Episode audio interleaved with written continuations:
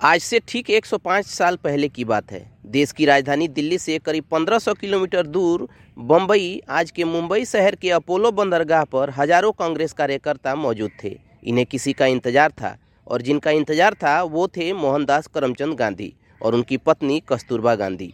1915 की उस 9 जनवरी की सुबह जैसे ही गांधी जी अपोलो बंदरगाह पर उतरे, इन कार्यकर्ताओं ने उनका गर्मजोशी से स्वागत गांधी अठारह सौ तिरानवे में दक्षिण अफ्रीका गए थे। उस समय वो 24 साल के थे, लेकिन जब भारत लौटे तो 45 साल के अनुभवी वकील बन चुके थे। कहते हैं कि वो गांधी बनकर गए थे और महात्मा बनकर लौटे।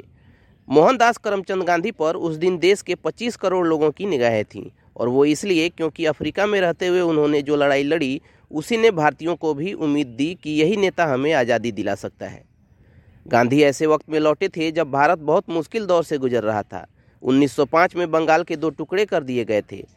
1911 में ही हिंदुस्तान की राजधानी कलकत्ता से दिल्ली कर दी गई। कांग्रेस पार्टी भी 30 बरस की हो चुकी थी, लेकिन उसने भी अब तक आज़ादी के आंदोलन में कोई महत्वपूर्ण भूमिका नहीं निभाई थी। आज़ादी किस तरह हासिल की जाए, इसको लेकर भी अलग अलग राय थी। कुछ नेता अंग्रेज़ों को उन्हीं की ज़ुबान में जवाब देने की बात करते थे तो कुछ अहिंसा से आज़ादी की लड़ाई लड़ने की बात कह रहे थे।